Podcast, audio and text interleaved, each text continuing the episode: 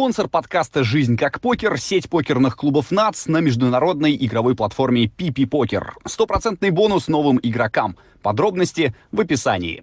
Всем привет, друзья! Это подкаст «Жизнь как покер». Меня зовут Павел Занозин. Мы продолжаем вместе с вами каждую неделю общаться с лучшими представителями российского покерного мира. Сегодня один из самых известных наших игроков у нас в гостях — Андрей Заиченко, как мне кажется, уже легенда, обладатель браслетов СОП и человек, который очень много титулов и в онлайне собрал тоже.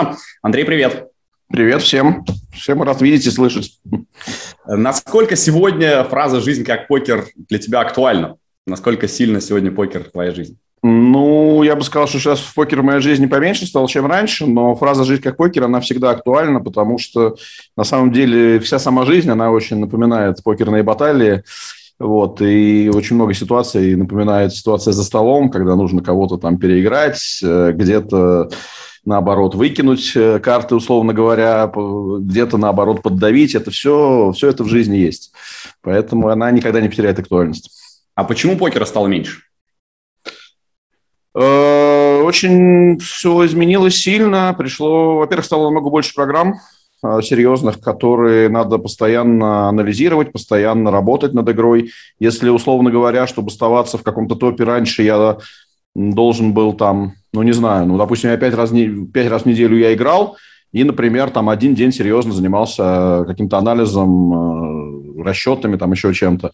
То есть сейчас, просто зная, как работают регуляры, они играют 5 раз в неделю, а потом еще после игры еще 3-4 часа сидят там в солверах, туда, соответственно, заносят данные, потом они долго считаются, потом они на следующий день оттуда вылавливают, это все надо запоминать. В общем, работа сумасшедшая. И совсем другая отдача, совсем другая конкуренция. И когда ты молодой, голодный, и у тебя много времени, особо денег нету, естественно, и это еще безумно интересно, конечно, этим заниматься можно, а уже потихонечку со временем появляются другие приоритеты, опять же, семья, там, дети, в общем, на это время просто не остается, есть другие возможности заработать деньги, вот, и более интересным образом, чем там по 12-14 часов занимаясь вот такими расчетами и так далее, так далее, так далее. Тогда что сейчас твое основное дело? Чем занимаешься в первую очередь? Это сложно все сказать. Часть предпринимательства, часть какие-то ставки там на спорт, часть просто какие-то там бизнес-проекты с партнерами, с друзьями, там какие-то доли куда-то захожу. Ну, это чисто такая обыкновенная, такая предпринимательская жизнь, скажем так, в каком-то смысле. Ставки на спорт – это, кстати, очень интересная тема. Многие считают, что, в принципе, невозможно на дистанции на них выигрывать. Ну, почему? Есть профессионалы, которые выигрывают на достаточно длинные дистанции. Опять же, там все зависит от математического аппарата. Ну как, есть профессионалы, которые, программы написаны очень хорошие, которые позволяют бить линию. Там, собственно, например, Вульгариса, который, в общем-то, известный тоже покерист, который первым побил NBA. Вот, с помощью программы он просто показывает, как это работает. Другое дело, что сейчас, конечно, опять же, вопрос, какие линии бить. То есть, если есть там Pinnacle побить очень тяжело.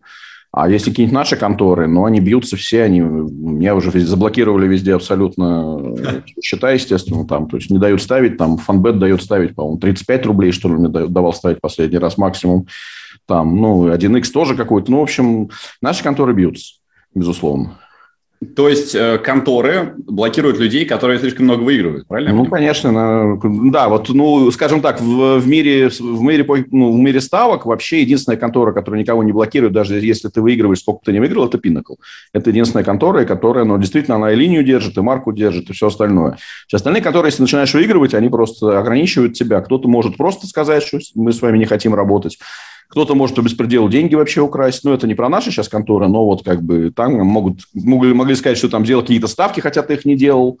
С своего счета просто могли быть сделаны ставки, и все. И ты там приходишь, там денег нет. Ты говоришь, как так? Они говорят, вот у нас скрин, вот видите, вот вы поставили ставку. Это вы были, конечно же, понятно. Вот, то есть истории всякие бывают, но никто не хочет терпеть выигрывающих игроков. Это, в принципе, как и казино было, когда человек выиграл в казино, ему закрывали вход.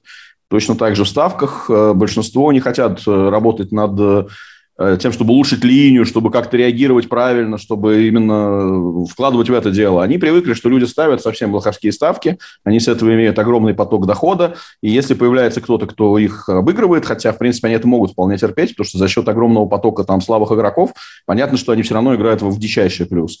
Но, конечно, никто не хочет прореху у себя видеть, они им делать нечего, они просто закрывают этих людей и все. А в казино тебя в свое время тоже добавляли в блэк-листы? Конечно, конечно. Ну, это давно было. Тогда вообще дикое время было. Было много игр, которые действительно положительные были, бились. То есть сейчас, условно говоря, практически нет таких игр, которые можно побить. Ну, то есть там, ну, есть русский покер, но он там бьется на несколько боксов. Это надо там идеально знать стратегию. Там. Я вот тот же русский, я никогда его не считал, именно потому что я, ну, в свое время, когда он появился, когда эта стратегия появилась, что надо посчитать, я просто прикинул, сколько там надо работать, сколько там надо запоминать. И пришел к выводу, что это просто, ну, просто абсурд, так еще и закрывали сразу практически. То есть, ну, неинтересно. Но есть люди, которые, конечно, обыгрывают его, безусловно. Да, вообще это какое-то романтичное время, наверное, да, когда ты... Очень романтичное. Когда искал место, где можно поиграть в плюсовую игру. Тогда и в ставках было очень романтичное время, как сейчас помню, там просто вилки стояли, условно говоря, там в нашей конторе, там, как сейчас помню, матч Балтика Динамо играли.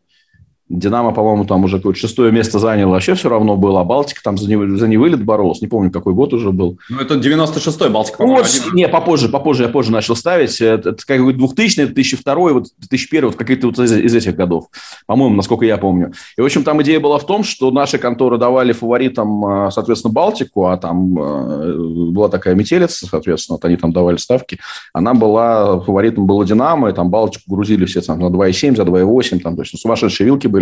Ну и Балтика там спокойно осталась, в общем, все нормально, все как надо было. Вот, а бывало, доходило вообще до абсурдного. Сначала же интернет только-только появлялся, когда, то есть он был, но еще в таком, в зачаточном состоянии. А метелица просто давала ставить ставки на сыгранный матч. То есть это, ну, вот, это тоже известный момент, да. Да, то есть вчера матч был сыгран вчера, они давали на него ставку сегодня. То есть как это проходило, я не понимаю. То есть, честно, объективно понять это было невозможно, но приблизительно где-то там несколько недель, короче, ну, люди ставили ставки. Просто ставили на сыгранные матчи, и все. Ну, я там 2 раза, по-моему, поставил, а люди просто пользовались. И там, ну, там уже потом они поняли, что это ерунда, потому что люди уже совсем обнаглели, и просто начали точный счет лепить. Ну, как бы, ну, когда у тебя там 30-40 ставок на точный счет, один он играет, они подумали, что тут не то, какая-то ерунда. Ну, и там уже закрыли это дело, но... Времена действительно были дикие и романтичные, как ты правильно сказал, да. Я вспоминаю, что я начинал смотреть футбол на канале РЕН-ТВ, он тогда назывался, показывали английскую премьер-лигу, и показывали раз в неделю какой-то матч по субботам. И выяснилось потом, оказывается, что это были старые матчи, которые там на кассетах присылали. Вот. В эфире мы смотрим, там Елагин комментирует все это суперэмоционально, а это все был небольшой обман. Вот, но, видимо, они также подумали, что впрямую показывают, они, видимо, приблизительно так же и давали ставить. Всей видимости. Слушай, ну для тебя футбол же тоже близкая тема. Ты фанат «Торпедо», насколько я знаю. Да, близкая. Ну, так меня фанатом назвать нельзя. Я скорее около фанат, скажем так. Я дружу со многими очень многими как раз фанатами, которые в движе, но сам не являюсь. То есть я, ну, как бы рядышком. Все-таки фанатское движение – это все-таки некая своя субкультура.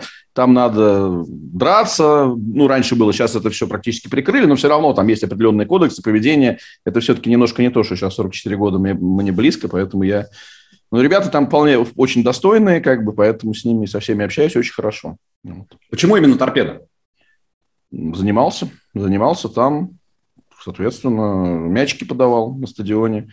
Юрий Сколи Савичева, Мячикова с нами тренировки проводили. Стрельцов у меня 2 тренировки проводил даже. Живым я его еще застал. Вау. Поэтому как бы вопрос не стоял. Точнее, он стоял до, когда я...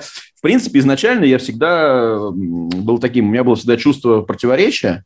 И я всегда хотел болеть против. То есть, если папа болел, а у меня папа с Украины, папа болел, соответственно, за Днепр и киевское «Динамо». Соответственно, с кем бы они ни играли, я всегда болел против. И в какой-то момент они играли с «Динамо Минск», и я почему-то начал болеть, ну, когда совсем маленьким еще был, почему-то мне понравилось «Динамо Минск». И самое смешное, что они через год стали чемпионами по 80, не помню какой, то ли 83-й, 84-й, ну, короче, неважно, в общем, стали чемпионами, там, Гуринович, там, Виктор Сокол, Курбык, я до сих пор все эти фамилии помню. Так что, в общем, когда я пришел именно заниматься в «Торпедо», я пришел в 8 лет. Я, в общем-то, болел за «Динамо Минск», но там шансов уже не было. Потому что, ну, как бы культура, когда в тебя входит, когда ты уже стадион, все ребята, ну, это понятно, это уже как бы... А был реальный шанс стать футболистом у тебя? Да сложно сказать, как. Может быть, и был, но там с тренером у нас были... Психологически он меня очень сильно воспитывал, вот, а я не хотел, чтобы меня воспитывали. То есть, когда я был... Ну, там, короче, была такая история, что мы выехали в спортивный лагерь. Было мне, не помню, сколько лет. Неважно. И в какой-то момент ко мне приехала мама, а он уехал куда-то за границу, в Венгрию, что ли, в командировку или там еще куда-то. И нас какой-то другой тренер замещал. Ко мне приехала мама, и почему-то, я не помню, так грустно и тоскливо стало, что я сказал: мама, забери-ка меня отсюда. Она меня взяла и забрала. И получилось, что я полсмены там в этом лагере спортивном отыграл, а половину, ну, остальную провел в Москве, но при этом, при всем, у нас очень сильные во дворе были ребята, и у нас играли ребята из ФШМ, из там, Динамо, из Спартака, из школы, старшие. И я с ними вот это, считаю, что я был дома, я не то, что я ничего не делал, а я играл с ними в футбол, и я как раз наоборот очень сильно закалился, потому что они были физически намного сильнее. И когда ты играешь с более физически сильными игроками, то, конечно, ты потом, там, условно говоря, корпус поставил, ставишь более сильному, тебя потом маленький от тебя будет отлетать, условно. И по факту, когда мы вернулись уже, ну, а дальше после лагеря был там, соответственно, каникулы, и в сентябре возвращались уже к стандартной теме. И когда я вернулся, тренер очень на меня обиделся, что я вот уехал, а его не было, он не мог даже поговорить, то есть от другой меня отпустил. В общем, он на меня затаил такую, как бы, ну, я не знаю, это злоба или воспитатель, я ничего ему плохого сказать не могу. Вот, но он перестал меня не то, что даже ставить в состав, хотя я там в тренировках, я просто разрывал. Он перестал меня даже на игры вызывать. Ну и как бы, когда месяц я вот, там лучше на тренировках забиваю там, по 5 голов нашей топовой защите, а меня даже не ставят на игры, ну я просто обиделся, сказал: идите все в жопу, простите, и все. Причем он потом звонил и говорил, что с родителями общался, говорил, что нет, ну это ошибка, давайте как-нибудь подумаем, но я уже в то время... Там уже девочки пошли, там уже, короче, другая тема была. Нормальная жизнь. Ну, шансы, наверное, были, потому что я потом за сборную МГУ уже играл, и меня там потом на просмотр звали в мини-футбол. Ну, короче, это все отдельная история, ну, травмы, опять же, ноги там, все это... Маленькие шансы. Из моего года выпуска, вот реально на хорошем уровне, заиграл Костя Маевский, который в мини-футболе, вот он за «Динамо» и за сборную России по мини-футболу играл. Вот он единственный. Но он, опять же, он на год меня младше был, но он долгое время был с нами в одной группе, играл. А потом, по-моему, шел наверх. Но вот он из моего года единственный, кто заиграл на хорошем уровне. Ты вот тогда, когда начиналось все, как представлял вообще свою будущую жизнь? Понятно, что никакого покера тогда еще и близко не было, но думал, что ты будешь заниматься... Тогда это когда? Ты сказал, что ты нонконформист. Наверняка. Тогда это когда? В каком году? Что ты имеешь? Ну вот, ты же, я так понимаю, это как раз время распада Союза. То есть, время распада, ты имеешь в виду? Странное время. Ну, 91-й год, ничего не понимал, только знаю, что вот эти танки, вот эти дела, там папа у меня к Белому дому тогда ходил. Слава богу, все нормально обошлось. Ну, для меня время свободы... Пахло свободой тогда. Как бы Советский Союз мне не очень нравился по молодости. Ничего, ну, всегда свобода хотелось. Собственно, она пришла, а дальше... Да никак я себя не особо... Как ты себя представишь особо? Вообще, когда люди выбирают, пытаются понять, кем они станут, кем они хотят стать, они на самом деле не владеют никакой информацией о мире. То есть они вот так наобум тыкают. Ну, приблизительно. Там, знаю математику, значит... Область очертили. Знаю там условную историю, хочу там юрист, область очертили. Но что там происходит, как там это работает, никто толком не понимает. Поэтому, ну вот тыкнул я, условно говоря, выбирал между юридической направленностью и экономической. Выбрал экономическую, потому что математика там всю жизнь давалась. Ну, пошел в эконом ФАК МГУ.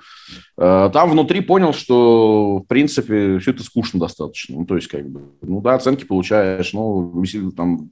Условно говоря, с девчонками, с друзьями общаться, там, ездить куда-нибудь веселиться гораздо интереснее, хотя, ну, знания это были, но просто не было, опять же, понятия, как их применить, хотя в то время, условно говоря, будь постарше, время-то было замечательное, золотое, можно было там деньги огромные сделать в то время.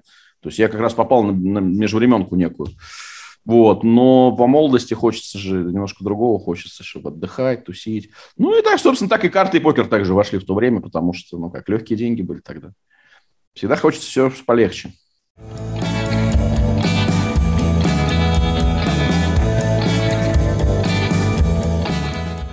Но ты же довольно долго работал на нормальной работе, то есть был таким, не знаю, офисным сотрудником или нет? Как это все выглядело у тебя? Офисно, почему? МГУ закончил, пошел, почему-то, я не знаю, каким образом попал... Airstyle такая компания есть, до сих пор она существует, она занимается продажей программного обеспечения для банков. И пошел на продажник просто туда, ну, была вакансия какая-то, и пошел, год отработал там.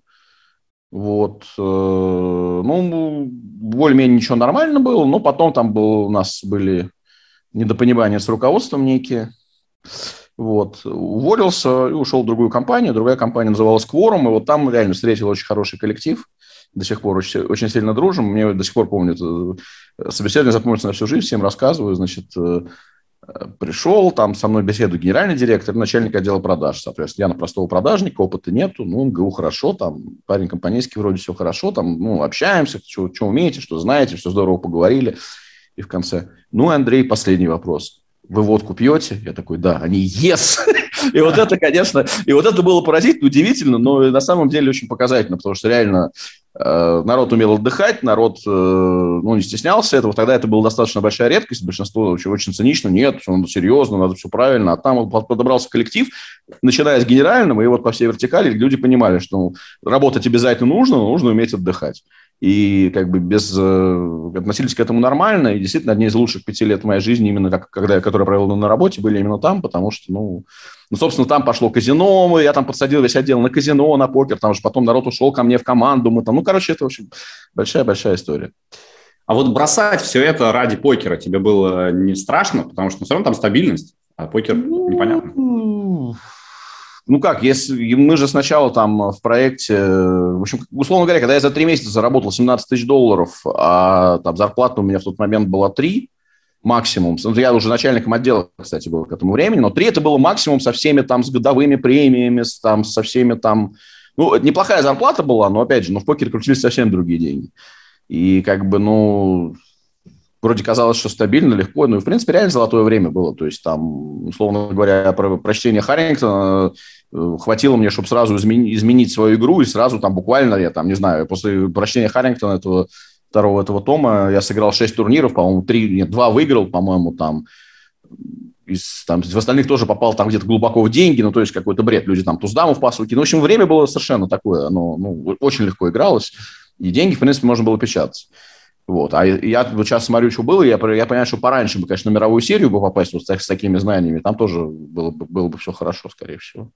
То есть немножко я чуть-чуть везде запаздывал, то есть, чего-то достиг, но всегда чуть-чуть чего-то можно было чуть раньше и побольше, То есть ты хочешь сказать, что ты не очень доволен своей покерной карьерой, потому что, выглядит-то все круто. Нет, самой покерной карьерой я, безусловно, доволен. Опять же, самое для меня еще очень важное, я получал удовольствие от процесса постоянного. То, чего сейчас, к сожалению, я лишен, я никогда раньше не понимал, как можно играть в покер просто ради денег, не получая удовольствия, потому что для меня это было все в кайф.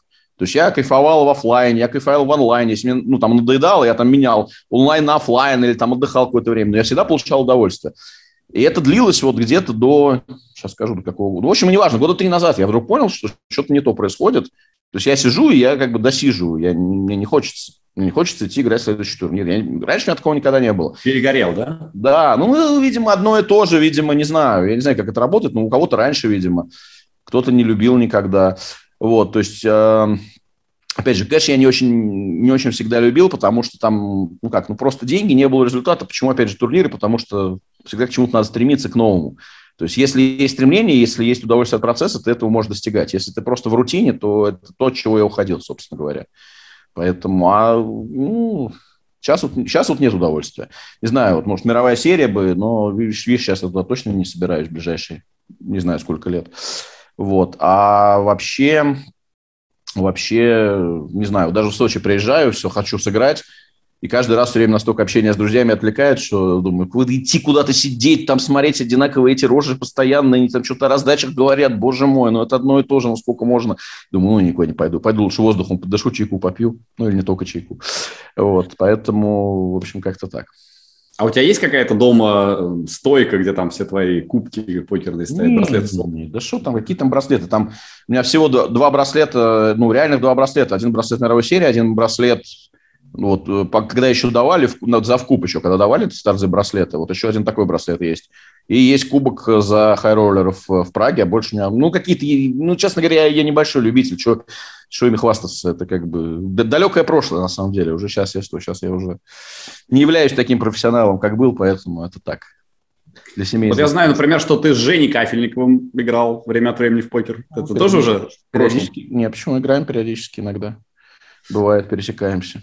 Я с ним даже 1 раз тоже хедзап играл. По-моему, в пати-покере был какой-то там турнир селебрити. Да, я помню, что-то такое проводили, да. Вот. Нет, ну вообще, на самом деле, интересно, мне всегда, что еще в моей профессии нравилось, что ты знакомишься с крутыми людьми, которые там, ты видел их по телевизору раньше, а тут, я вот сегодня играл в футбол, например, со всеми просто звездами, там, Оленичев, Анопко, Аршавин. Вот это клево, это приятно, да, я понимаю. Это просто бомба, да, но ты вот воспринимал покер как пропуск в какой-то другой мир на себя? Когда начинал, я вообще никак не воспринимал. Мне вообще просто безумно это нравилось. Я видел способ заработать деньги. Я как бы дальше там начал ходить, мне просто нравилось играть. Потом вижу, ну, оказывается, это еще и прибыльно может быть прилично. Ну, собственно, я туда пошел. А дальше уже понятно, начинаешь с ними, с людьми встречаться, общаться, узнавать лучше там. И, соответственно, ну, вот это самое главное, что я понял, что все даже звезды, которые тебе кажутся супер-пупер звездами, на самом деле обычные люди. То есть не надо из них делать каких-то небожителей. Ты в любой момент ты можешь с ними пересечься по любой деятельности, на самом деле, начать общаться и поймешь, что ты обычный человек. То есть, да, у него есть успехи, как бы, ну, это как любой человек в любой области может достичь больших успехов. Но вот именно это обожание, то есть, понятно, что там в детстве это может быть, но именно вот во взрослому они с такими же слабостями, с такими же ошибками, также они переживают, все, вот, ничем не отличаются от обычного человека. Вот это главное, что я понял из того, что я вот куда-то наверх там залез и с кем-то там общался, там, в Филаеве, там, не знаю, там Рональдо у меня есть, там вот этот зубастик, фото, как я его выбил на Багамах, там, когда раньше я его там за него Рональдо, мы там за него, а тут обычный простой человек, да, что выбил. Кстати, в покер играет не очень хорошо, как мы помним. Слабо играет, да, играет слабо в покер, ну, так ему нравится тоже, он веселился за столом. То есть, такой же человек со своими слабостями, со своими переживаниями. Я тоже расстроился, когда вылетел, почему мы там поставили. Туз дам 2 девятки, он туза сразу поймал, на Юре пришла 9, вот, он вылетел. Очень обидно, ну, естественно, как это понятно. Вот, поэтому, ну... В общем, интересно. Покер в любом случае учит жизни. И я еще раз говорю, на мой взгляд, покер – это некая аппроксимация жизни, она просто более ярко. То есть в нем слишком эти, скажем так, переживания, вот эти моменты, приемы, их слишком много на кратком участке времени. В жизни это более растянуто, но суть та же самая. Мне, кстати, кажется, что психологически, поэтому многие покеристы бывает, что не выдерживают, избиваются, потому что слишком большая концентрация требуется. Ну, естественно, нет. Ну, во-первых, начнем с того, что все покеристы, которые молодые, пришли в покер и рано достигли успеха, они почти все разоряются в первый раз, потому что для них деньги как фишки. Ты не можешь, ну, и как для меня было, как и я разорялся, и очень много-много других, потому что, ну, вот ты там выиграл, там, не знаю, 300-400 тысяч долларов, для тебя, условно, ну, это огромные деньги, сумасшедшие деньги, в принципе, и ты их и не заработаешь особо нигде, особенно в то время, сейчас-то еще ладно, а тогда действительно нигде не заработаешь, то есть это по тем временам, но ты настолько видишь в них только, то есть ты играешь, и тебе их дают, ты как бы, так же будет всегда, да, это фишки, да, и начинаешь повышаться по лимитам, повышаться, бах, денег нет, короче. Вот. Это вот одна из главных больших проблем, что люди только с возрастом начинают уже понимать, что такое банкролл-менеджмент, что как с ним надо работать, что там все деньги нельзя там в одну корзину. Это все это прописная истина, которые в каком-то... Где-то ты можешь, условно говоря, когда ты потихонечку поднимаешься, ты это можешь осознавать. А когда ты резко, баха, у тебя... Удача, ты теряешь связь с реальностью. У тебя как бы и траты начинаются сумасшедшие, ты думаешь, так всегда будет. И играть ты начинаешь не по банкролу, думаешь, ну, у них же есть деньги, куда они денутся, я же сильнее всех на свете и так далее. И вот такая ловушка происходит.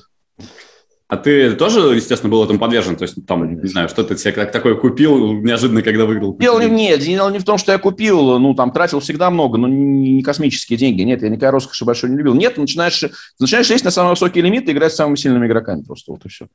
Играть турнир не по банкролу, там, ну, просто садиться, там, есть у тебя 400, ну, давай по 25 сядем, а чего не сядем? Ну, подумаешь, такие же там люди, ну, они реально такие же, но у тебя, чтобы диспу эту победить, тебе надо уметь, там, 100 боинов хотя бы, они там, не знаю, а у тебя там их, там, 15, условно, ну, и все, и там, 3 проиграл уже, банкрол прохудился, ты еще, можешь, там, в кэш после этого сел, замазался, еще что-нибудь, бах, уже полбанкрола нет, условно.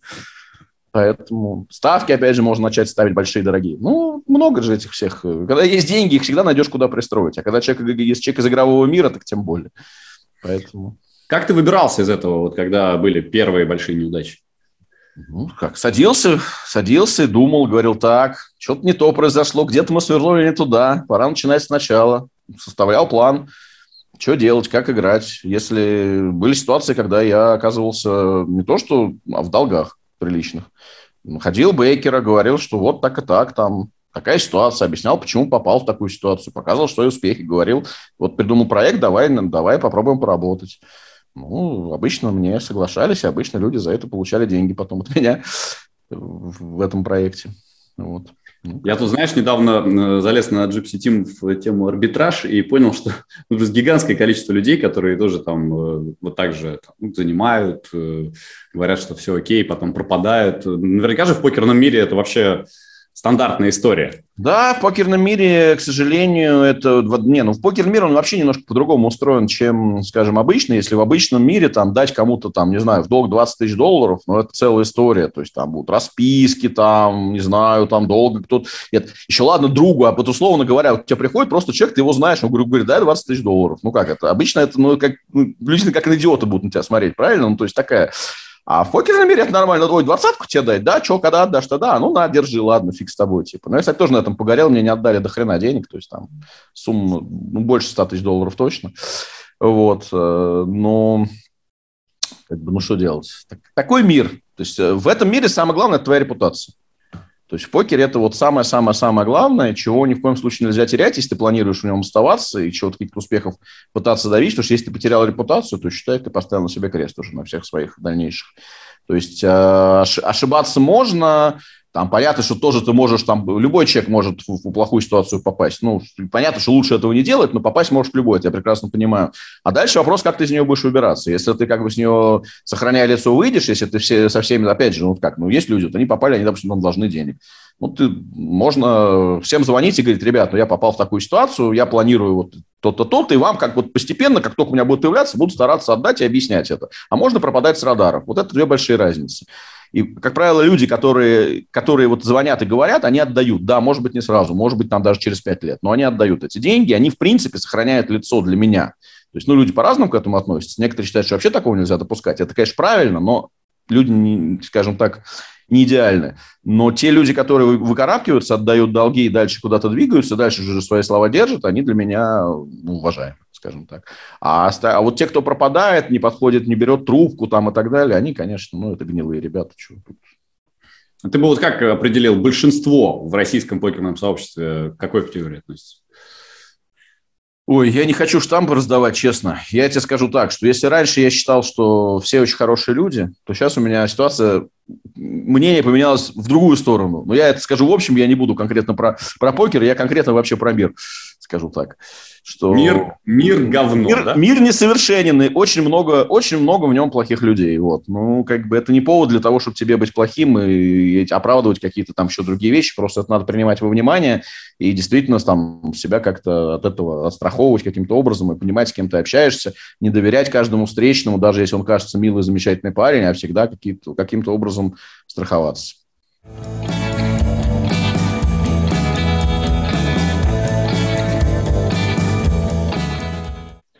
У тебя 4 детей. Кстати, шикарный в этом смысле опыт.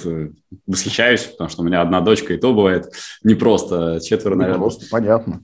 Совсем сложный. А вот их ты воспитываешь как? Тоже, типа, ребят, не доверяйте первому встречному? Потому что, ну, я вот своей стороны, что люди хорошие в основном. Как у тебя? Это то, что ты говоришь, абсолютно правильно. И абсолютно правильно. И я так всегда и делал, и думал.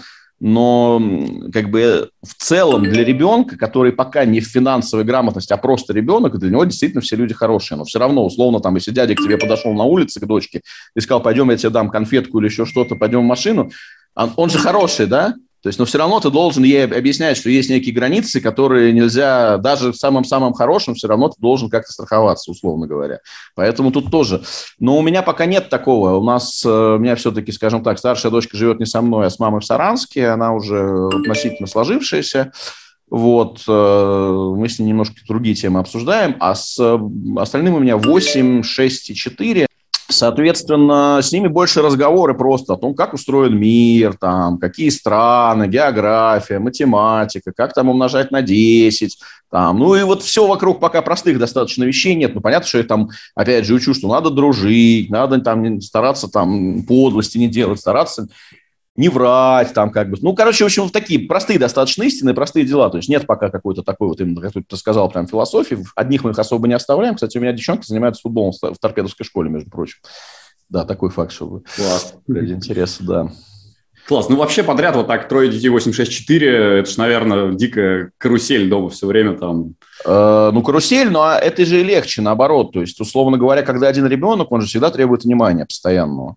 А когда их двое, условно говоря, понятно, что когда один маленький, другой побольше, все равно тяжело, но когда вот они уже, вот сейчас они уже как раз выросли в тот возраст, когда они пошли в детский сад, и, в принципе, они ходят в садик, особо, ну, никому ничего не мешают, замечательно там себя чувствуют.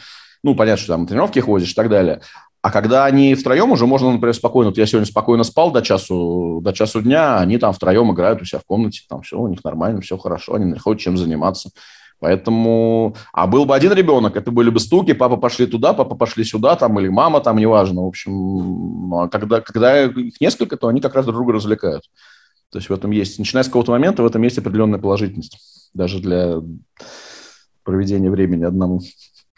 Сейчас нельзя не обсудить эту тему. Страшно ли тебе за будущее своих детей, за ближайшее и за относительно отдаленное?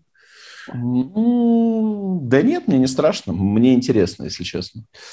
Так скажу. Ты понимаешь, любое время, оно всегда где-то есть очень плохие штуки. Мы просто их не замечаем и живем, допустим, мы в одном месте, а в другом месте происходят ужасные события, но мы на это просто не смотрим, потому что нас это особо не касается. Вот. Когда начинает касаться нас, естественно, мы начинаем об этом задумываться. И в любом случае я к этому ко всему отношусь так, что не надо смотреть в прошлое, надо смотреть в будущее, то есть надо понимать, куда нам двигаться дальше. Если дальше все зависит от нас. То есть, да, может произойти все в одну сторону, в другую, плохо, хорошо. Какая разница? Но в каждой ситуации это то, чему учит покер. Ты уже оказался, условно говоря, на флопе с определенными картами в определенной ситуации. Дальше ты принимаешь решение. Дальше будет терн, ты опять будешь принимать решение. Поэтому вот я буду стараться учить детей именно этому, что вот смотрите, давайте оценим ситуацию. Сейчас у нас, допустим, такая, там, политическая, допустим, такая, там, не знаю, по бизнесу такая. Решайте, кем вы хотите стать. Давайте подумаем вместе. Что-то изменится, мы будем еще раз сядем, еще раз подумаем. То есть вот научиться принимать оптимальные какие-то решения для движения вперед и делать все, что от нас зависит по нашим темам. А если что-то от нас не зависит, не зависит оно от нас, что мы можем сделать. Это как бы, внешние факторы. Бояться смысла нету, надо работать над ситуацией, улучшать ее для себя, для своих знакомых, там, родственников и так далее. Но от нас зависит, например, выбор места жительства. И вот практически все предыдущие гости нашего подкаста не в России. Я в России, я никуда уезжать не собираюсь, причем, я скажу сразу, у меня были в свое время мысли как раз, что если что-то там в стране пойдет, как-то не так, там, прижмут, там, не знаю, я не знаю конкретно что, но я предполагал, что весьма вероятно, что я уеду. Но сейчас, именно конкретно в данной ситуации, я для себя понял, что я совершенно точно никуда не поеду, абсолютно точно, и как бы очень твердо, и прям... не знаю. В любом случае, я остаюсь в своей стране. И буду в ней жить, в своей стране. Куда страна уже пойдет, другой вопрос. Какая разница. Буду по мере сил в своей стране делать то, что нужно для моей страны. Это звучит пафосно, потому что я, в принципе, не... Скажем так, я не работаю на благо своей страны в прямом смысле этого слова. Хотя, кстати... Нет, налоги платишь. Никто не знает, да. Никто не знает, что дальше произойдет. Может быть, когда-то и пригожусь и стране. Не в этом дело. Вот, но... Просто мне кажется, что уезжать это... Во-первых, мы там никому не нужны. Давай откровенно будем говорить. Никто нас там не ждет. Никому русские. Все зависит, мне кажется, от каждого конкретного случая, потому что ты можешь быть... Я в общем говорю. Я тебе не говорю о том, что там какой-то супер-пупер талантливый там ученый, которого ждут в какой-то стране. Я тебе говорю просто, если человек приехал, его общее население вокруг тебя, оно тебя особо там не ждет, оно тебя особо рада там не будет. Общее население, оно просто не думает об этом, оно живет само по себе, и ты приезжаешь и можешь строить свою жизнь там. Просто опыт странный достаточно. Мои родители уехали 7 лет назад жить в другую страну, уже в пожилом возрасте. Угу. И я, честно говоря, в шоке был, потому что мне казалось, как это, можно там все поменять, начать учить другой язык. Нет, все пошло нормально, и они там как раз ассимилировались хорошо. Нет, это можно, это очень здорово, если тебе нравятся правила игры, по которым там живут. Вот если ты находишься в стране, которая тебе по душе, менталитет этих людей, правила игры, которые там, законы эти, которые есть, если они твои, вот для тебя хорошие, для тебя, для твоей семьи, для твоего поколения, ты считаешь, что это нормально, то это замечательно. Я, к сожалению, ни одной страны не знаю, которая мне нравится по всему вот этому. То есть... При том, что ты много где был, ты весь мир где был, да, конечно. Там. Та же Америка – великолепная страна, чтобы туда приезжать и тусить, но жить там невозможно совершенно. Опять же, там, про свободу там, это тоже сказки белого бычка. То есть у меня, опять же, привезут тебе примеры в ответ от того, что твои там родители уехали, а у меня, наоборот, вернулись из Америки мамины очень хорошие друзья, которые Мехмат МГУ, которые как диссиденты уезжали в 89-м году. Вот они вернулись в Россию, причем они богатые, они там успешные программисты достаточно, у них там какие-то там апартаменты в Майами, несколько штук, еще что-то. Они вернулись там за два года назад, сказали, что но у них там родители оставались, они все время периодически приезжали, уезжали, и они вернулись и сказали, ну вот сейчас в России намного лучше, намного свободнее и намного класснее, чем в Америке. Вот тебе просто пример тебе из обратной, понимаешь? Ну, а там тоже у них дети, например, ходили на митинги здесь, ходили на митинги там, условно говоря, они говорят, насколько у нас лайтово на митингах себя ведут правоохранители. Там, говорят, уже замочи. Короче, в общем, это все вопрос вот именно кому где хорошо. Я считаю, что это замечательно, когда человек может выбрать ту страну для жизни, которая ему наиболее подходит. Я просто для себя не нашел такой страны, кроме России. Мне Россия очень нравится. Я по менталитету русский, россиянин, там, не знаю как. Хочу из детей также воспитать, в общем-то, в этом. То есть я не вижу себя в другой стране никак. Ты говорил, что папа с Украины, у тебя там родственники? Да, наверняка. Да. Папа, к сожалению, умер, а да, дядя у меня. Дядя Днепропетровский, там еще, соответственно, родственники, там кто-то, кто в Бердянске, кто тоже в Днепропетровске, кто там еще где, да, много родственников. Общаетесь? Как вообще сейчас все происходит? Ну, с дядей общаемся, конечно, да. Ну, понимаешь, чем отличаются разумные люди? Они могут встать над ситуацией, да? То есть вот это то, что я всегда пытаюсь людям сказать и объяснить, что когда вы начинаете делать свою оценку, особенно когда вы это делаете из разряда, когда вы позволяете эмоциям брать верх, и у вас, условно говоря, идет просто ненавистью вы ничего не решите, вы просто получите обратную ненависть с другой стороны, и эта ненависть будет множиться. И вот если вы не сможете встать над ситуацией и попытаться посмотреть вообще на мир сверху, ничего не прекратится, а будет только хуже. Поэтому вот очень сложно действительно моменты, почти, очень мало с кем можно общаться вообще, эти темы вообще обсуждать. Вот. Но с дядей мы можем это делать, хотя у нас там противоположно, естественно, понятно, точки зрения, потому что это сложно иметь все-таки. Вот, но... Мы можем обсуждать наши дела, мы можем обсуждать, как сделать друг другу лучше, как помочь друг другу. Вот и все. Да, ну, в общем, в эту тему вообще можно, конечно, погрузиться, но я лучше каждый раз так стараюсь, знаешь, чуть-чуть вот ее просто затронуть, потому что нельзя совсем об этом не говорить. Да. Именно она все равно всех задевает, безусловно. Весь мир, собственно говоря, вся жизнь поменялась и поменяется еще очень сильно, но... Да, погружаться внутрь точно не стоит, потому что там непримиримость, там злость, там, все там очень плохо, и, конечно, надо стараться как-то именно вокруг ее ходить. То есть обсуждение, скажем так, последствия определенные, а внутрь не залезать, на мой взгляд.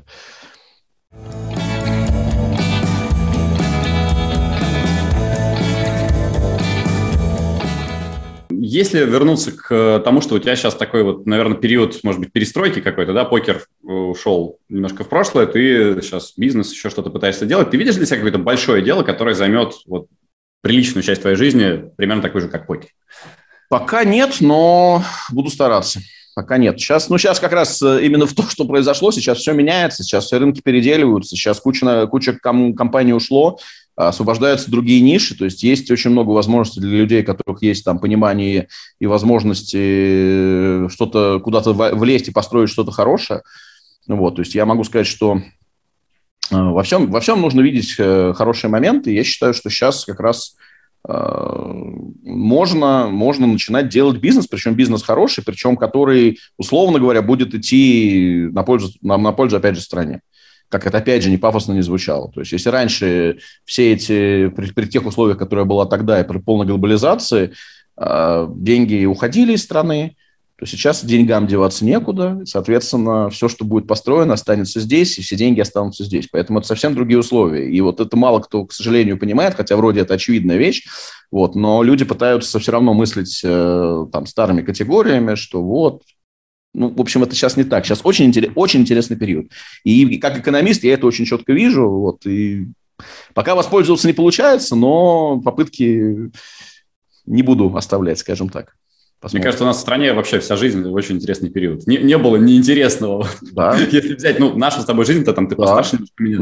Да. Интересного не было. Да, абсолютно верно. Так и надо к этому относиться. Надо, я считаю, везде надо искать позитив. Везде надо искать позитив, везде надо искать возможности.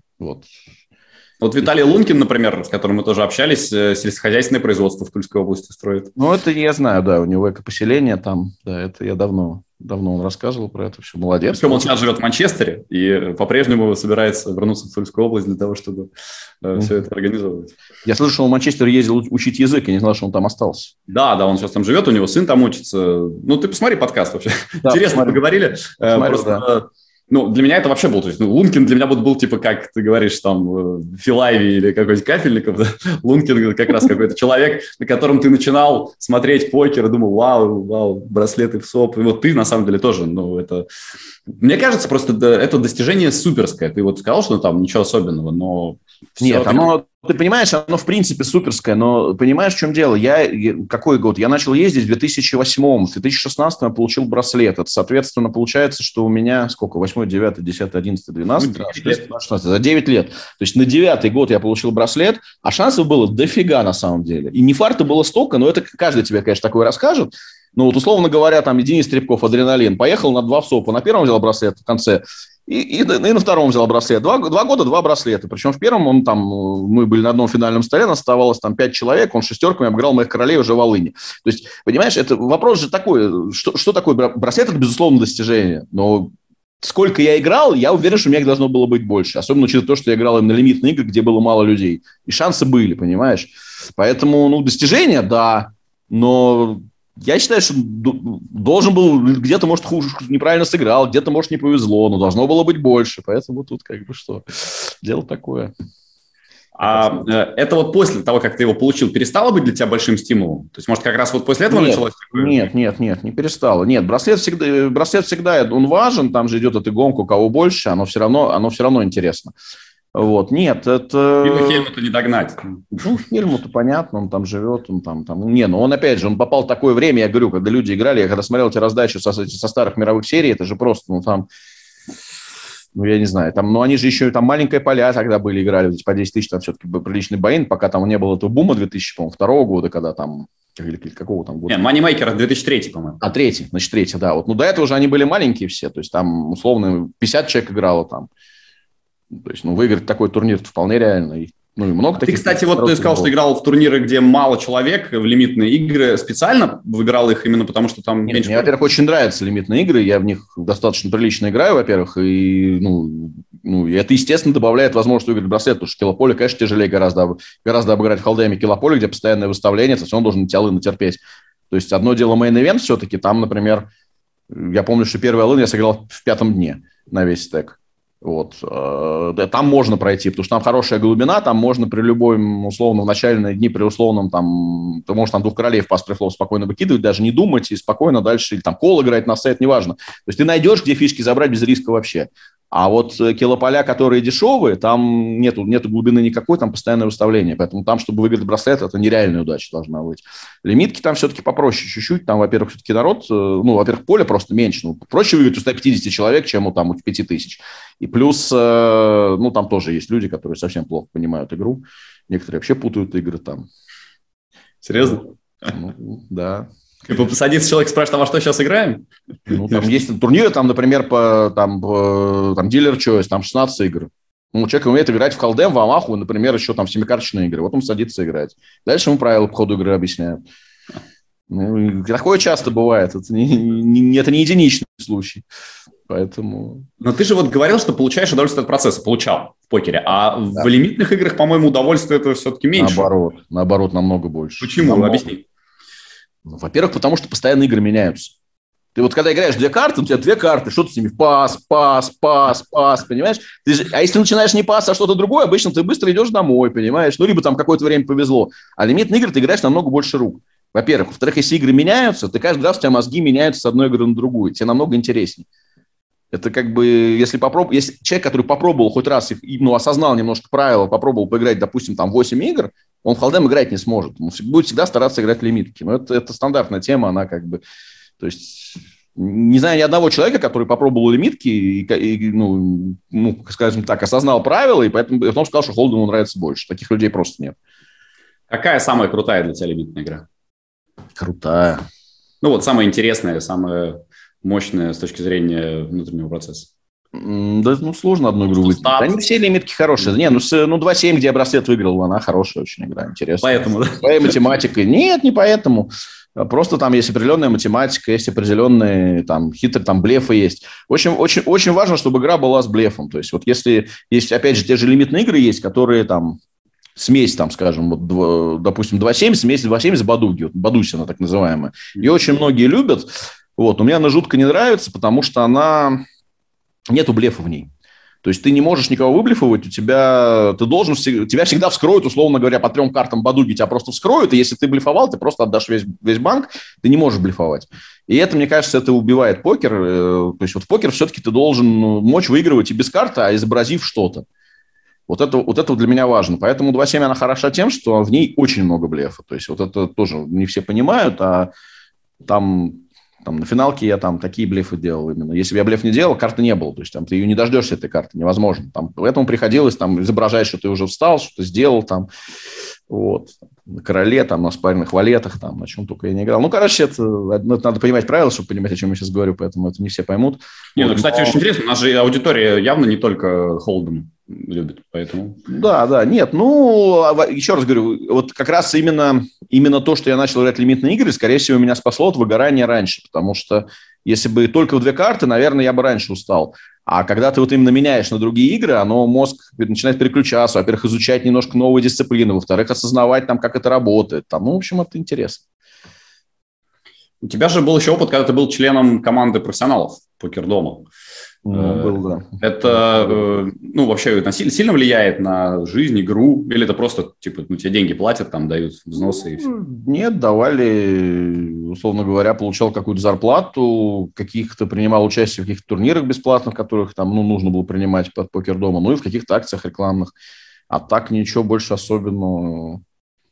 Это недолго было, я считаю. Там. Одно дело, когда ты там, как условный там Негряну был там представителем PokerStars там всю жизнь, условно говоря, там это одно дело. Это несет на тебя некую ответственность, ты там все знаешь, что ты знаешь, что там это будет долго, ты знаешь, ты со всеми общаешься. Дали какой-то контракт, дали, понятно, что, скорее всего, его там, дали, ты выполняешь, что от тебя просят. Я там какие-то свои мысли им говорил, но ты же пойми, что, опять же, это как обычно бывает, у руководства и менеджеров компании, которые тебя наняли, у них наверняка были, я точно знаю, у них были совсем другие цели, чем твои благородные цели развить там продукт. А у них там были совсем другие моменты. Поэтому тут это же, как это обычно бывает в бизнесе. Почему тебя позвали, кстати? Ты же еще даже тогда браслет не выиграл, да, к тому моменту? То есть это... Браслет я как раз выиграл, получилось, по-моему, с ними, что ли, даже. Да, ты в 16-м году выиграл, а в 15-м тебя позвали. Да, и как раз закончился контракт. Смешно. Почему меня позвали? Да... Не знаю. Наверное, тогда просто по личным знакомствам, условно говоря, потому что там были же...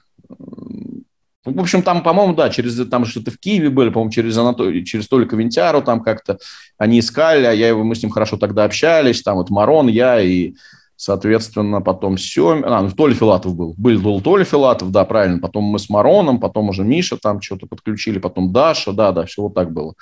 Вот, все это через личные знакомства происходит, на самом деле. То есть кто-то кому-то нравится, не нравится. И если кому-то нужно, какие-то люди решили выделить бюджет на команду, всегда нанимают тех, кто наиболее тебе приятен. Собственно, это везде работает, это в любой сфере. Это и точно так же в журналистике, точно так же, там, не знаю, в политике, где угодно. Всегда позовешь тех, кто тебе приятен, и кто нормальный человек. Да, с кем комфортно. С кем общаешься, с кем тебе приятно проводить время, кто-то знаешь, что тебя не кинет, что он порядочный человек и так далее. Это, в принципе, или наоборот, для кого-то наоборот, непорядочный, но тебя не кинет. Это свои же темы, везде они наверняка есть. Тут ничего удивляться особо не нужно.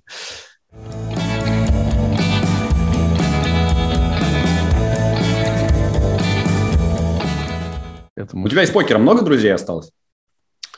Из покера именно что друзей?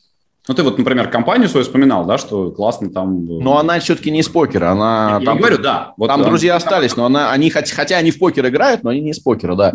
Я говорю про... покера, Илья Городецкий, безусловно, конечно же, и Коля Лосев, наверное, из друзей, вот именно в покере, наверное, вот они, скажем, именно чтоб друзей. То есть так-то я хорошо общаюсь со всеми, там, и в приятельских, хороших отношениях, но именно, чтобы вот прям друзей, с кем я там общаюсь, действительно, там, доверяю какие-то тайны, мне доверяют, мы там, да, это вот, наверное, двое. Ну, хотя бы двое, на самом деле. Это, может быть, друзей-то и не много. Это много. На самом деле, когда уже во взрослом, уже сложившемся возрасте ты знакомишься с кем-то, и два человека становятся прям друзьями, это на самом деле очень много. То есть это как бы ну, больше, чем могло бы быть, наверное. И на самом деле практически, ну, не помню про Лосева, Городецкий тоже отошел чуть от покера. Ты... А он давно не играет особо. Да, и Лосев тоже. То есть, получается, все постепенно уходят в старой гвардии. Ну, я же говорю, это немного, это же все-таки... Когда мы, еще раз говорю, когда ты начинаешь это относительно легко и интересно, это один вариант. Когда появляются семьи, когда появляются... Уже ты можешь обеспечивать себя другими способами, у тебя уже есть какой-то запас, ты уже не будешь грызть это все. У тебя время становится очень важным, скажем, ресурсом, ты его захочешь потратить на другое, на тех же детей, воспитание там. Ну, даже не то, что воспитание, а, условно говоря, вот я там девчонок на тренировку отвожу в Торпедо, я кайфую, смотрю, как они играют, как они прогрессируют там за год. Я просто кайф от этого ловлю, я на свежем воздухе при этом. Нет, я буду сидеть там в программе в какой-нибудь, нафиг мне это нужно. Я свое уже отсидел, пусть другие теперь сидят. Да, я там могу, я вот сейчас там какие-нибудь серии на ГГ там могу раз поиграть, 5 дней переехали там, сколько там последний раз, 6 тузов при флоп-алэн, 5 проиграл из них. И 6 королей. Проиграл, думал, что не, ничего не поменялось, все хорошо, можно спокойно заниматься своими делами. Ну, тот же самый покер, который был. Да, ничего не поменялось, все хорошо. Но вот, например, жена твоя спокойно воспринимала, что ты занимаешься таким делом дисперсионным, которое может теоретически сильно повлиять. Во-первых, она со мной познакомилась, когда этим делом уже занимался, а во-вторых, ей только это нравилось, что она летала по всем странам, городам, как бы кайфовала.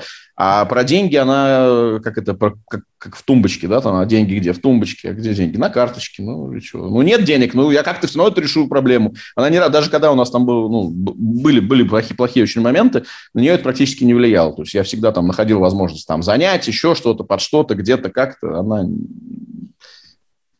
особо не чувствовала этого всего. Нет, ну, чувствовала, ужимались мы, конечно, но, короче, она в этом смысле такой человек. Она занимается своими делами и занимается. И... Слушай, ну, идеально. Нашел, значит, наверное, правильную женщину. Наверное. Это хорошо. Наверное. Вернусь немножко к теме Украины, потому что у нас следующий гость будет, точнее, следующая запись, я не знаю, может быть, выйдет не сразу после тебя, Андрей Козленко, Бэби Шарк. Он из Украины, и мы такую делаем традицию, что предыдущий гость задает вопрос следующему. Может быть, у тебя есть к нему какой-то вопрос? Про Украину, честно, ничего не хочу спрашивать. 100%. Про Украину, а может, ну, просто к человеку. Конкретно Бэби Шарк. Ты вообще следишь за стримами, за теми, кто сейчас... Вот, практически нет. Практически нет. Поэтому даже от меня вопрос. Я даже не знаю, что спросить, честно. Нет вопроса. Ну, серьезно, просто ничего. Ерунду какую-то спрашивать. Первый раз. Лучше просто стрим посмотрю. Лучше просто посмотрю стрим. Собственно, после того, как я сейчас, там, вы меня запишете, положите, я посмотрю себя, потом посмотрю других. Вот интересно будет. Да, вот у тебя еще некоторое пройдет. Ну, неважно, ничего страшного. Вообще, вот, знаешь, для меня тоже новый опыт общения с покерным миром такое близкое. Очень приятные люди все. Я вот удивляюсь и все жду, когда какой-нибудь интервью будет. Неприятный? Значит, человек, да, какие-то гадости говорить. Понимаешь, да. Ты понимаешь, в чем проблема? Вот в том-то все дело, что все очень хорошие, очень приятные люди, они ровно то, что я тебе и говорил. А потом, когда глубже начинаешь, ой, там сколько всего у всех бывает. Это я не к тому, что те, которые до тебя были, или там где-то точно это есть, но я тебе просто говорю, как это работает. Что да, люди умные, разумные, нормально общаются, все здорово, все хорошо. Дай $10 тысяч, на. Пропал, условно. Опять же, никому. Нет, это да, вообще возвращаюсь. Потому что все очень приятные, все очень хорошие. Но ты же не дашь $10 тысяч неприятному человеку, не дашь. Ты дашь только приятному. Ну, вот оно так и работает. И вот мир вроде бы такой, а на самом деле не факт. Поэтому я не очаровываюсь сильно слишком. Но это только вопрос денег, потому что, ну, действительно, да, там, к ним... Да нет, конечно. Если человек может поступить непорядочно по деньгам, он тебя может поступить непорядочно по отношению к любому другому моменту. Это не имеет значения абсолютно. И опять же, главное, что ты не сказал, что я там, вот, я всех огульно там охаял. Нет, ни в коем случае. Каждый конкретный человек, наверняка у тебя были здесь отличные люди, и к ним это никакого отношения не имеет. Но просто я тебе именно свои ощущения, что я всегда, когда раньше давал трюк, говорил, да, мир покерный, великолепный, классный, замечательный, а потом, чем дальше, тем больше вот этого вот говна, к сожалению, вылезало. И я уже понял, что, да, немножко не так это все работает, может быть, люди меняются, может быть, жизнь такая, может быть, еще что-то. Но, в общем, не надо очаровываться, чтобы потом не разочаровываться, скажем так. Просто спокойнее смотрим на всех, и да. За столом у тебя часто были ситуации, когда кто-то вел себя неприлично? Ну, не часто, но бывали. Ну, как, чем раньше, тем больше. Раньше же было всегда принято там дилеров там ругать и всякими последними словами обзывать и так далее. Сейчас немножко культура, сильно она поднялась, плюс к этому все-таки делают... Менеджеры стали более спокойно относиться. Раньше там просто бандиты могли за столом попадаться, которых люди просто боялись даже им слово сказать. Поэтому, всякие ситуации были. Потом там подпольные клубы разные бывают, то, что разные люди приходят. В общем, это все... Сейчас намного лучше, чем было раньше. Намного лучше. Поэтому можно сказать, что этой проблемы практически нет. Я, когда комментировал на Покерстарс, там в Ютьюбе были у нас ситуации, по-моему, с Андреем Гуртовым. Была история, когда он материл по-русски парня, который очень долго думал, чтобы закалировать его улын. Таких много, что рапсов там много в свое время тоже. Да нет, это все было. Нет, там тут же, опять же, можно, понимаешь, можно материть, и при этом, там, условно говоря, с юмором это делать, и это одно дело. А другое дело, когда у тебя такая злость животное. Вот это все-таки разные вещи. Тут это тоже надо смотреть. То есть бывают люди, которые там, не знаю, какой-нибудь Валера Иликян, например, который там тоже, он матерился, там желал каких-нибудь гадостей, но они настолько смешные были, что, может быть, даже дилеру было неприятно, это было смешно, понимаешь? Это чувством юмора. Стендап, да, за столом. Просто. А когда ты просто там не... в общем, есть разные эти темы. То есть это тоже, наверное, непозволительно. Но там хотя бы смешно и стол ржет, понимаешь? Но это некую атмосферу, то есть, это некая грань определенная. А есть когда просто человек злобу прям отвратительную, матом, все, желание... смерть, еще что-то, совсем противно. Конечно, с этим надо бороться жестко и, конечно, убирать таких людей, чтобы их вообще не было за столами.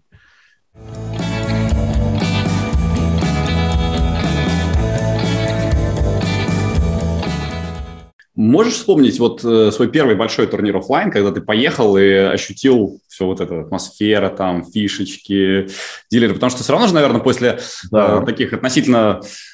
спокойных наших еще клубов выглядит все совсем по-другому. Нет, я помню. Это мой первый вообще турнир в офлайне живой. Это был турнир по $300 с ребаями в Короне. Не, это здесь, в Москве. Здесь, там были самые большие... Ты спросил про ощущения, я-то помню ощущения. Помню, что я как раз эти фишки, я не понимал, что с ними делать, как они вообще считаются, что происходит, дали мне туз-король. До меня какой-то рейс, я ничего не понимаю, что с королем делать. Я туда алым с испугу задвинул. Значит, самое смешное, что я занял в нем 4-е место призовое. Всего было, по-моему, 5 призовых мест, я занял 4-е место. То есть даже отбился, там какой-то плюс сыграл. Это просто, я просто помню, там реально, там тоже Иликяна помню, там Рапсова, это все для меня тоже люди-звезды были тогда, там, которые раньше меня начинали. И да, руки дрожали, там были моменты. То есть, так. Забавно. А большой турнир именно ты имеешь в виду... Поездка куда-то, да. Хрен его знает, какой из них был. Я помню, смешной очень момент был в этом, когда я на Первую мировую серию приехал. Я приехал и сразу прыгнул, турнир, был турнир по 5000, шатаут так называемый. Там надо выиграть, чтобы попасть в приз, нужно выиграть один стол, потом второй и в третий уже финальный. И, в общем, я, 5000, а тогда интернета... То есть, я помню, что я Городецкому писал, где же я ему писал-то? То ли почему-то через лички в Твиттере как-то. Очень странно. Ничего еще не было. Какой Твиттер? Если ты говоришь 2008 год, то не было ни Твиттера, ни Инстаграма. Не было. А где-то я ему писал. СМСки, может, просто в телефоне. Нет, какой-то интернет был точно. Нет, Аська, что там еще? E-mail. Я думаю, что Твиттер был уже. Я думаю, что... Твиттер, по-моему... Моё ощущение было именно Твиттер, и почему-то я в личку в Твиттере писал. Почему-то у меня такое ощущение, можно потом проверить, неважно. Надо у него, кстати, спросить. В общем, неважно. Важно то, что я с ним переписывался, сажусь играть, просто играют, полный идиот, вообще, полнейший, просто уровень, я не знаю, уровень, просто, у меня глаза на лоб полезли. Я пишу ему, говорю, Илюха, что за лохи у меня за столом, что это за бред? И он мне говорит потом, я, читаю, один из самых сильных столов, там такой-то, в нем такой-то обладатель таких-то браслетов, это тот-то, это тот-то, это тот-то. И он там ржет. Там реально играет, там такой был Тед Лоусон, Это просто человек-дебил, просто. Как у него взялся браслет, я вообще не понимаю. Там Анна Враблевский, как сейчас помню, играла, она там выиграла какой-то ВПТ, но она тоже вообще ничего не понимала. То есть, ну, уровень был просто какой-то... Ну, я, понятно, слово разорвал, выиграл очень легко, но я поразился, насколько слабые люди. Вот тогда я понял, что что-то тут не так. Где-то нас обманывают, короче. Надо было раньше сюда приезжать, потому что что-то не то происходит. Правда, второй слово был уже очень сильный. Там уже был этот... Как его зовут-то, господи? Который на русскую схватку приезжал. Сайдель. Дерек Сайдель. Дерек Сайдель, да. Вот он хорошо... Нет, там хорошо ствол. Еще несколько сильных игроков было. Но я просто именно помню, что у меня было такое шапкозагидательское настроение, поразительно, но я реально его легко очень выиграл, этот стол. И Леха говорит, да у тебя там какие-то вообще супер-пупер топы. Я говорю, да какие топы, идиоты полные сидят. Что ты мне рассказываешь? Я же с ними, я же вижу, что они делают вообще. Вот это был такой смешной момент. Да. Ну, уверенность в себе, видимо, тебе свойственно. Да, после этого стола я вообще эту как бы, ну, правда, я в плюс закончил, я где-то 60 выиграл в тот год.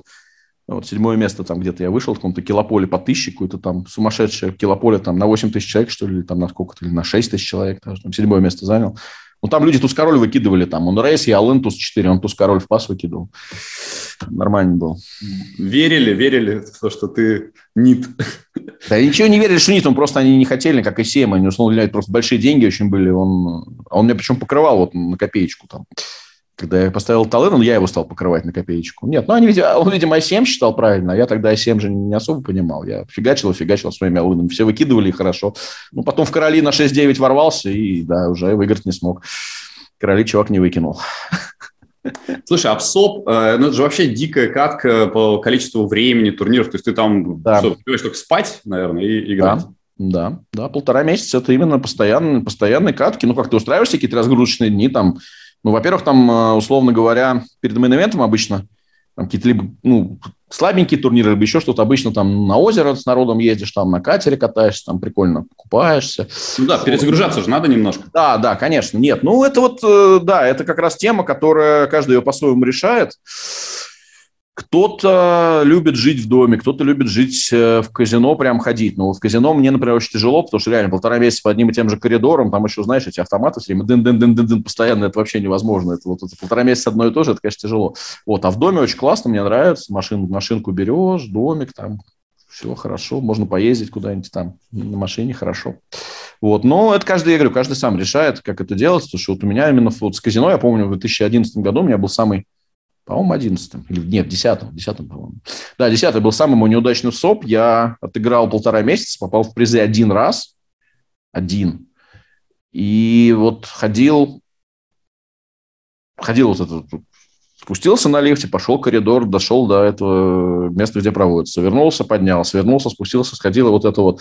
Я в конце реально, ну, если бы, опять же, когда доезды, все же полегче. А когда доездов нету, реально, у тебя и вера в себя, и настроение, и депруха, и вот это все. Ну, это, конечно, очень тяжело. И, конечно, лучше ездить в дом, лучше компании, когда там с кем-то там пообщаться. Ну, то есть мне больше нравится такой тусовкой. Ну да, вообще тусовка же тоже важна для покера. Ты вот говорил, что тебе нравится процесс. По-моему, намного интереснее общение с людьми, чем... Конечно. Там и все обсудить можно, а можно и там... Можно и отдохнуть, посидеть. В общем, куча вариантов, когда... В общем, если у тебя дружная, хорошая компания, конечно, это все намного легче в любом случае.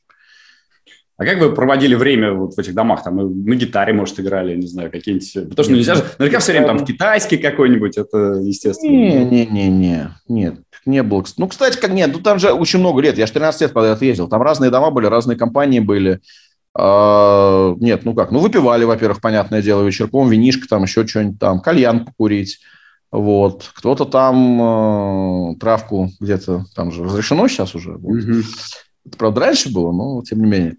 Вот, ну что, ну бассейн там есть, играли во всякие мафии, там еще что-то, такие вот игры, типа настолок каких-то.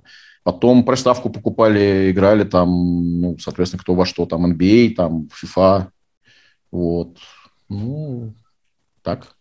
Сегодня алкоголь, ну и там сейчас вот травку несколько раз уже вспоминал, это наверняка же дико мешает играть, если... Ну, у меня это перезагружение. Травку я, во-первых, практически никогда не курил, это не мое, ну, к наркоте вообще плохо отношусь, но травку иногда бывало, но редко. А алкоголь, наоборот, нет, конечно, он же снимает напряжение. Ну, как, очень много же всегда, на самом деле, Он, нет, как он мешает, понятно, что если ты нажрался, на следующий день тебе тяжело, это понятно, но именно вот напряжение моральное, он тебя, конечно, снижает, конечно, он тебе помогает сильно. А играть немножко выпившим? Нет, нет, кто умеет играть немножко выпившим, тому нормально. Я не умею. Я если начинаю, я уже поехал. Я уже не остановлюсь, поэтому я не играю. Нет, я никогда не пью за столом последнее достаточно долгое время. Вот, но... Потому что у меня бывало этот пьяный покер, я причем стек обычно набиваю сумасшедший. То есть я нормально играю, но до какого-то момента. А дальше, бах, и я вообще не помню, что произошло. А где фишки, куда их делать? Вот, условно. Поэтому там уже другая ситуация происходит. Поэтому нет, это дорого, это нет смысла. Нет, выпивать именно имеется в виду, что ты там несколько турниров проиграл, и вечерком сели, выпили, немножко расслабились, пообщались за жизнь. С утра похмелье, не похмелье, пошел на турнирчик, можно в утренний пропустить, пойти на второй турнирчик.